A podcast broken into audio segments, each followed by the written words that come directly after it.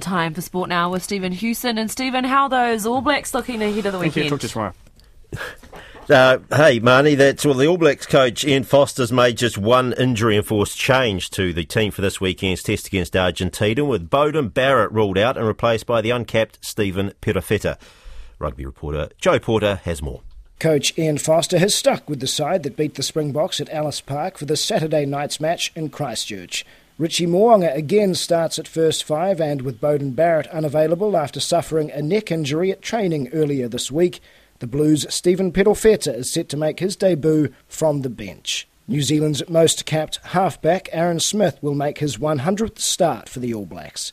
Argentina lead the Rugby Championship after two rounds, though all four teams have one win and one defeat. The Pumas have made three changes to their side, which beat the Wallabies in their last outing. And the Black Ferns coach Wayne Smith has made eight changes to his starting lineup for the second O'Reilly Cup game against Australia in Adelaide at the weekend. There are also two debutants with Grace Steinmetz at fullback and prop Santo Taumata on the bench. New Zealand won the first game 52 to 5.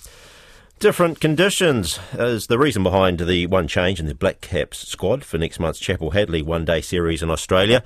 While Matt Henry returns after injury, fellow pace bowler Ben Sears has been retained also. Coach Gary Stead says with more bounce likely in Australia than in the West Indies, they wanted to include Sears ahead of leg spinner Ish Sodhi.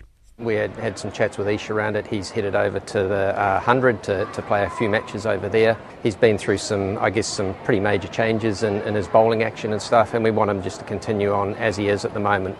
Meanwhile, former Black Caps uh, batter Ross Taylor's made himself available for the Australian Big Bash T20 draft.